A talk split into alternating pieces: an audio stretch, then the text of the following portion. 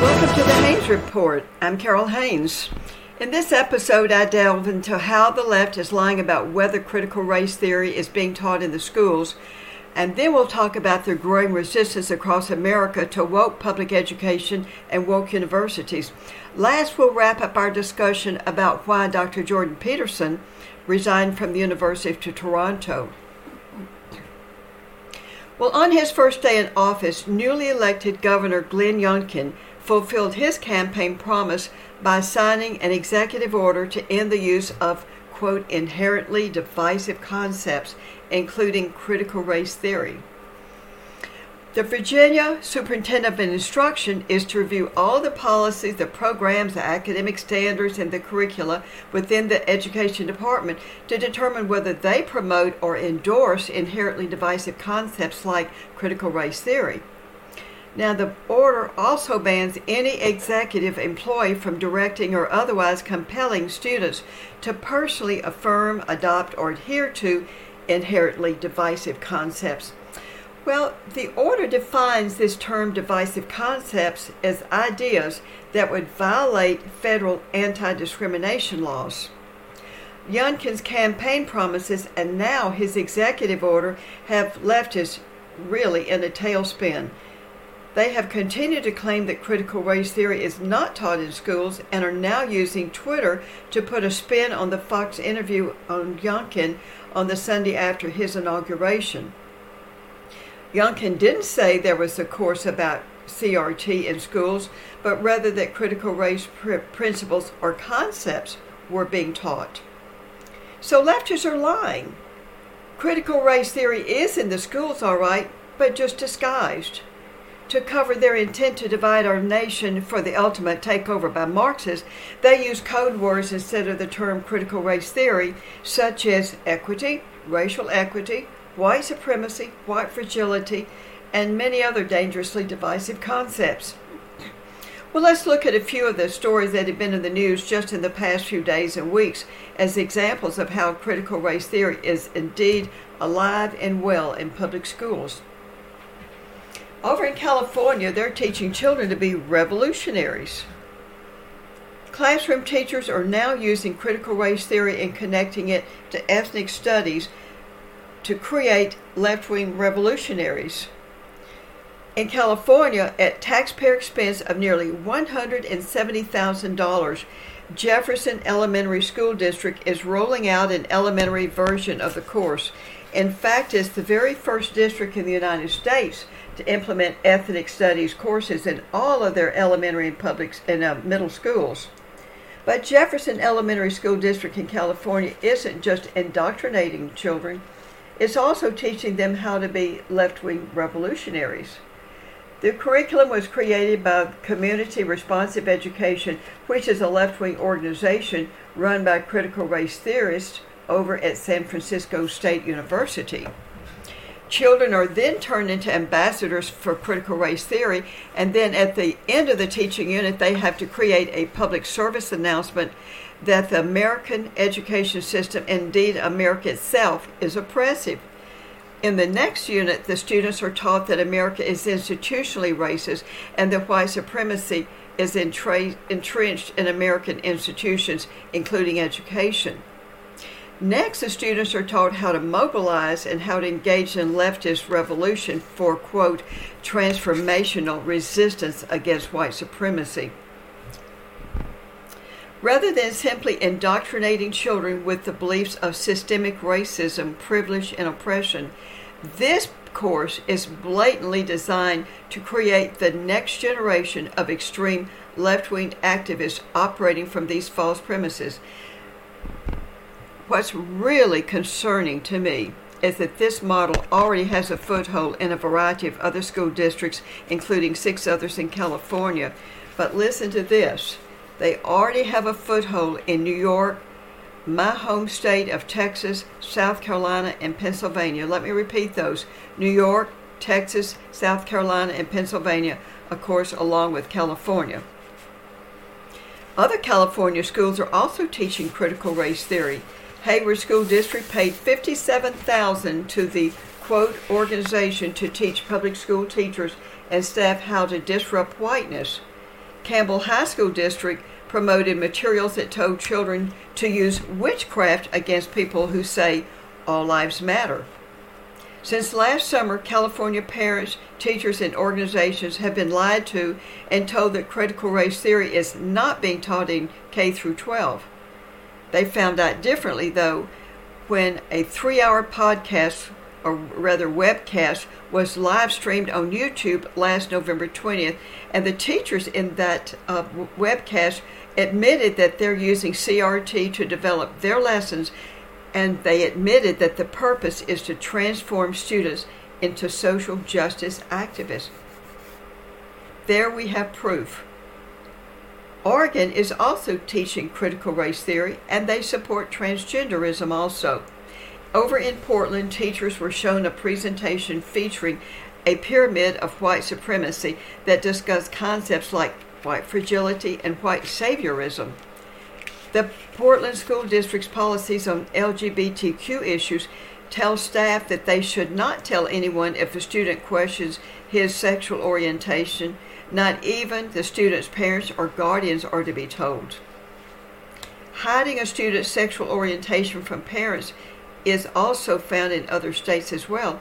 Right over here in Texas, this has been a big thing in the news lately teacher training over at Texas Walsh Middle School in Round Rock, which I know you've heard that in the news a lot lately.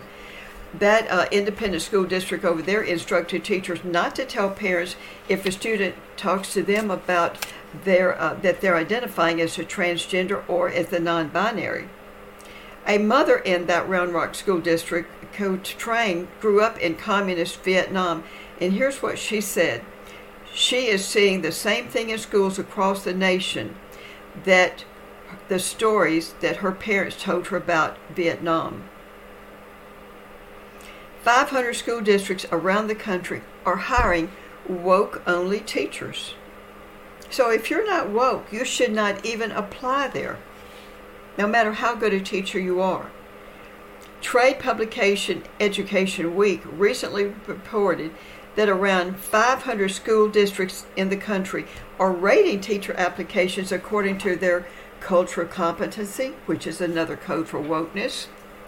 Many of these districts are contracting with a teacher hiring company called Nimble, and they used artificial intelligence to examine applications interview, interview uh, answers to determine which candidates harbor the correct political and cultural attitudes. Now, they're saying that this is very scientific. They go through those applications and those interviews, and, and they think that they can figure out whether this person is woke or not. Well, their goal is to hire only teachers who will reject equal treatment of all students rather than discrimination against some, and that some you can interpret as white for the supposed benefit of others, which we know is racial minorities. Kentucky also bans white parents from school councils, even if they were elected, saying that they want a racial quota on that school council. Hiring only woke teachers is yet another fatal bullet for public education. Even now, there is a critical shortage of substitute teachers. Burbio, a service that tracks school websites, reported numerous school closings across Texas last week due to staff absences and substitute shortages. Many other states are experiencing similar problems, with Mich- uh, Michigan being one of the hardest hit. Well, here's what's interesting. In Michigan, as a temporary fix, mind you, may end up being a permanent fix if things keep going downhill the way they are. The Republican control, uh, excuse me, the Republican controlled state legislature of Michigan passed a bill that allows any school employee who has merely a high school diploma including school secretaries, paraprofessionals, library aides, janitors, bus drivers, and cafeteria workers to fill in for absent teachers. So basically, these a group of people with only a high school diploma can become substitute teachers. Well, this tells us that this is nothing but a babysitting exercise. So I'm asking everybody to think why would we pay taxpayer money for this purpose? Why would we give them tens of thousands of dollars, millions of dollars within a, particular year for a school district to hire people who have no college degree whatsoever. There is a nationwide pushback by parents already underway. They're fed up. They're organizing. They're forming coalitions nationwide. Hundreds of groups have sprung up, and more will be coming. In Wisconsin, parents saw what happened in Virginia, and now they're organizing to bring it home. But over in Virginia, Glenn Youngkin rode the wave of public anger against hostile school boards pushing radical race and gender ideologies despite his executive order to ban critical race theory. Parents are skeptical about whether Youngkin will really carry out his campaign and inaugural speech promises to get rid of politics and education. The problem that I see with his executive order is that it does not spell out how and if the order will be enforced or even what punishment violators will face. Already, a number of schools have stated that they will continue the mask mandate despite the governor's executive order to end it. Youngkin's response is, well, parents legally have the fundamental right to decide about the care of their children, so they would then be the person who decides that. So now he's he's he's sort of straying away from his order. So, my question is this Will there be a response from the state to enforce the governor's executive order over mask? Well, if this executive over mask is ignored, you can bet your bottom line dollar that the divisive concepts executive order is going to be ignored also. This looks like the same path that we have been going down here in Texas. The state legislature passed a ban on teaching the divisive concepts of critical race theory, but our lieutenant governor's office has noted that, well, the state really cannot make decisions for local go- schools. So then, why did Texas pass the bill to ban critical race theory in K through 12? Well, the governor also signed an executive order banning mask mandates, but that too has been ignored, including uh, schools and city governments right down in in, in Dallas, you know, and others around the states, it's just a big deal that they're saying, forget it, we're going to do what we want to do. So, what has the governor done? Nothing. What can he do? Well, there we might look at Governor DeSantis and see what he's doing down there. Youngkin has just appointed Jillian Balow, superintendent of Wyoming's public schools, to for the top slot of superintendent of education in Virginia. Well, Elizabeth Schultz, a senior fellow with Parents Defending Education and an outspoken foe of critical race theory in Virginia schools, will be Balow's deputy superintendent. Here's the big red flag.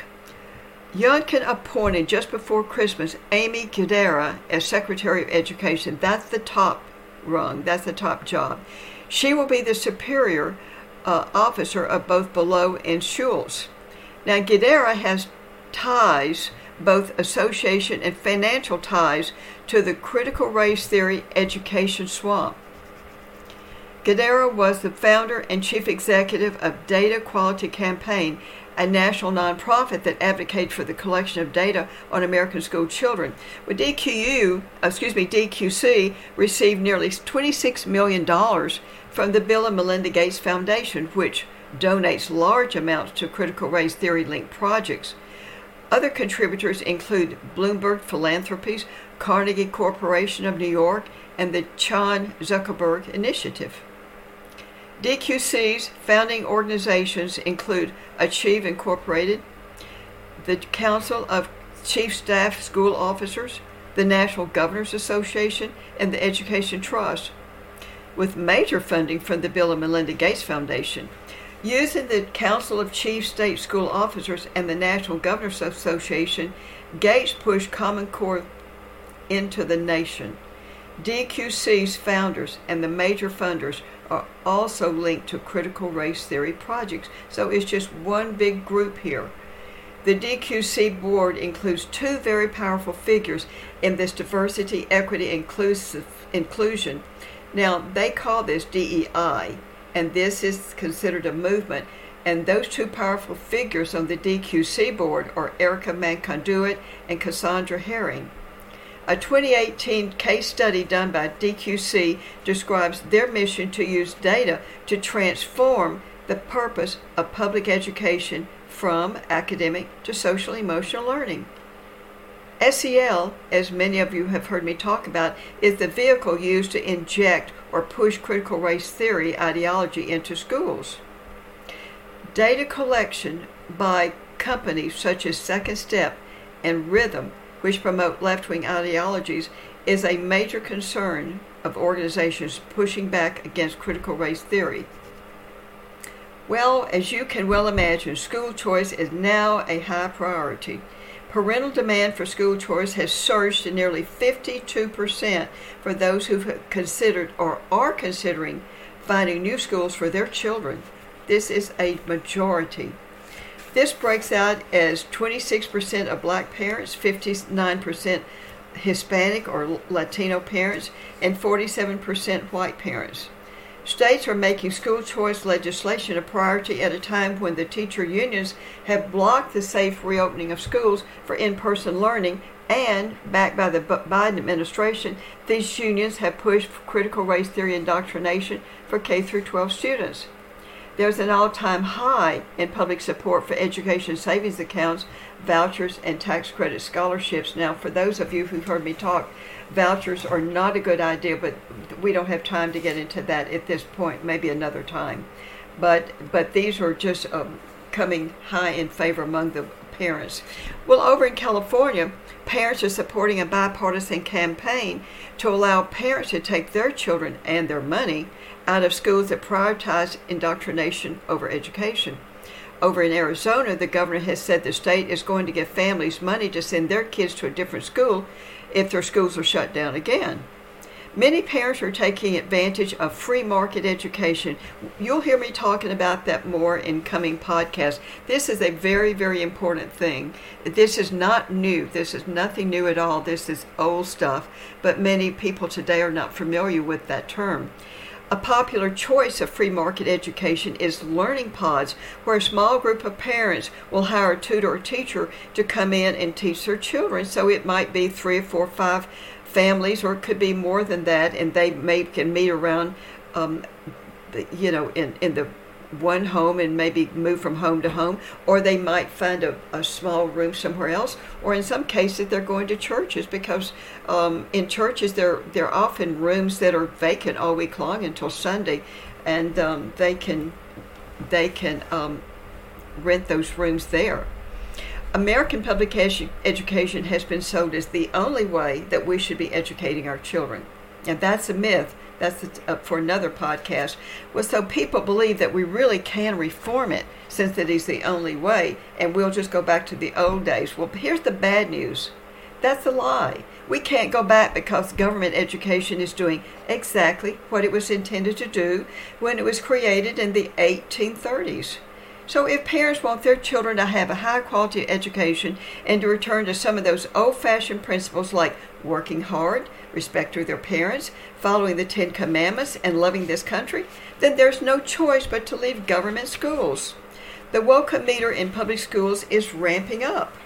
Parents who think they don't have time to homeschool may soon realize that compared with all of the nonsense and all of the effort involved in trying to monitor and counter this nonsense from left wing classrooms and left wing boards of education, left wing superintendents, homeschooling is by far the easiest and most logical alternative. During 2020, the number of homeschooled children doubled when parents saw lessons that were not about academics but socialist propaganda. Among black families, the number of homeschool has gone up fivefold. Well, we're seeing a growing rejection of communism in education. That's the good news. Angry parents filed a lawsuit against the state of California over the policy that encouraged public school students to pray to Aztec gods. Well, among those Aztec religious practices were cutting out human hearts and flaying or beating victims and then wearing their skin. This is their skin after they've been killed, of course. Decades ago, leftists filed a lawsuit with the U.S. Supreme Court to take Christian prayer out of the schools, but now leftists have boldly included the demonic Aztec religion in public school with children chanting to pagan gods. According to the Thomas More Society law firm that filed the case, Aztec prayers at issue are not being taught as poetry or history. In fact, they're seeking blessings from and the intercession of these demonic forces. Here's a big problem. Universities are losing their esteemed professors who refuse to back down to wokeness. Recently, Dr. Aaron Kheriaty, who was di- dismissed by the University of California Irvine School of Medicine, he was a psychiatrist and an ethicist serving as a professor at the university and director of the medical ethics program at UCI Health until he was fired for refusing, of all things, to be vaccinated after claiming natural immunity because he had had a prior COVID infection. This man, this doctor, was a major influence in the early months of the pandemic. He co authored the UC's pandemic ventilator triage guidelines for the UC Office of the President. He consulted for the California Department of Public Health on the state's triage plan for allocating scarce medical resources. He also served as a psychiatric consultant at the hospital and contracted COVID 19 in 2020 himself. Well, now that he's been fired, he's setting up a private practice. Dr. Jordan Peterson, the renowned psychology professor at the University of Toronto, recently resigned his full professorship. In his commentary in the Canadian National Post, Dr. Peterson is quite frank about the left wing ideology within the university, corporations, Hollywood, and professional colleges. He says the insane DEI, diversity, inclusivity, and equity, is just killing America. Dr. Peterson is very clear about the future of his qualified and supremely trained graduate students who are heterosexual white males, though. He says they are not going to stand a ghost of a chance of being offered any university research positions, so they'll basically come out of graduate school and not an opportunity to go to work in a university. They will be discriminated even more so, and partly because they are his students since he is academic persona non grata because he has unacceptable philosophical positions. This is an incredibly courageous step by Dr. Peterson, but I predict we're going to see many others following him in abandoning academia. Imagine what impact that's going to have on universities in the future. Their credibility is already down the tube over their woke policies. Students who have incurred tens of thousands of dollars of debt just to get Marxist indoctrination, now they can't find a job. They're very, very disillusioned. So, for the past two years, classes have been shut down, and now students are told, well, if you want to come to class, you're going to have to be vaccinated, probably along with wearing a mask. Over at George Mason University, the students have been told they have to have a vaccine to come to class, and they're firing back. They're saying, no way, Jose. Well, we're going to see many universities go under in the next decade, I predict. Those that provide a true academic program will survive, and we are going to be seeing, I think, others coming up. I've already heard of some on the horizon. Hopefully, colleges of education that teach Marxism to future teachers will be among those that bite the dust. Since the 1960s, all students have been pressured to get a college education. That's changing now, and we're students who decide that college just ain't all it's been cracked up to be. So many are training for the trades or even setting up their own small businesses. Well, in conclusion, communists and socialists want a planetary, a worldwide slavery in the form of a globalist socialist government. Their chief weapon to accomplish their goal is government indoctrination disguised as education, our public schools.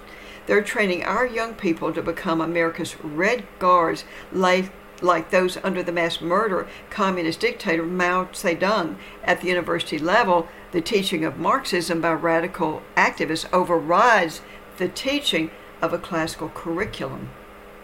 America is at a very dangerous crossroad right now. We're following the path of modern Venezuela that not very long ago was a very, very wealthy nation. Today is mired deep in poverty and corruption, hopelessness, yet it has the largest reserve of oil in the entire world, and is still is still a very poor nation. cannot even afford to pump that oil.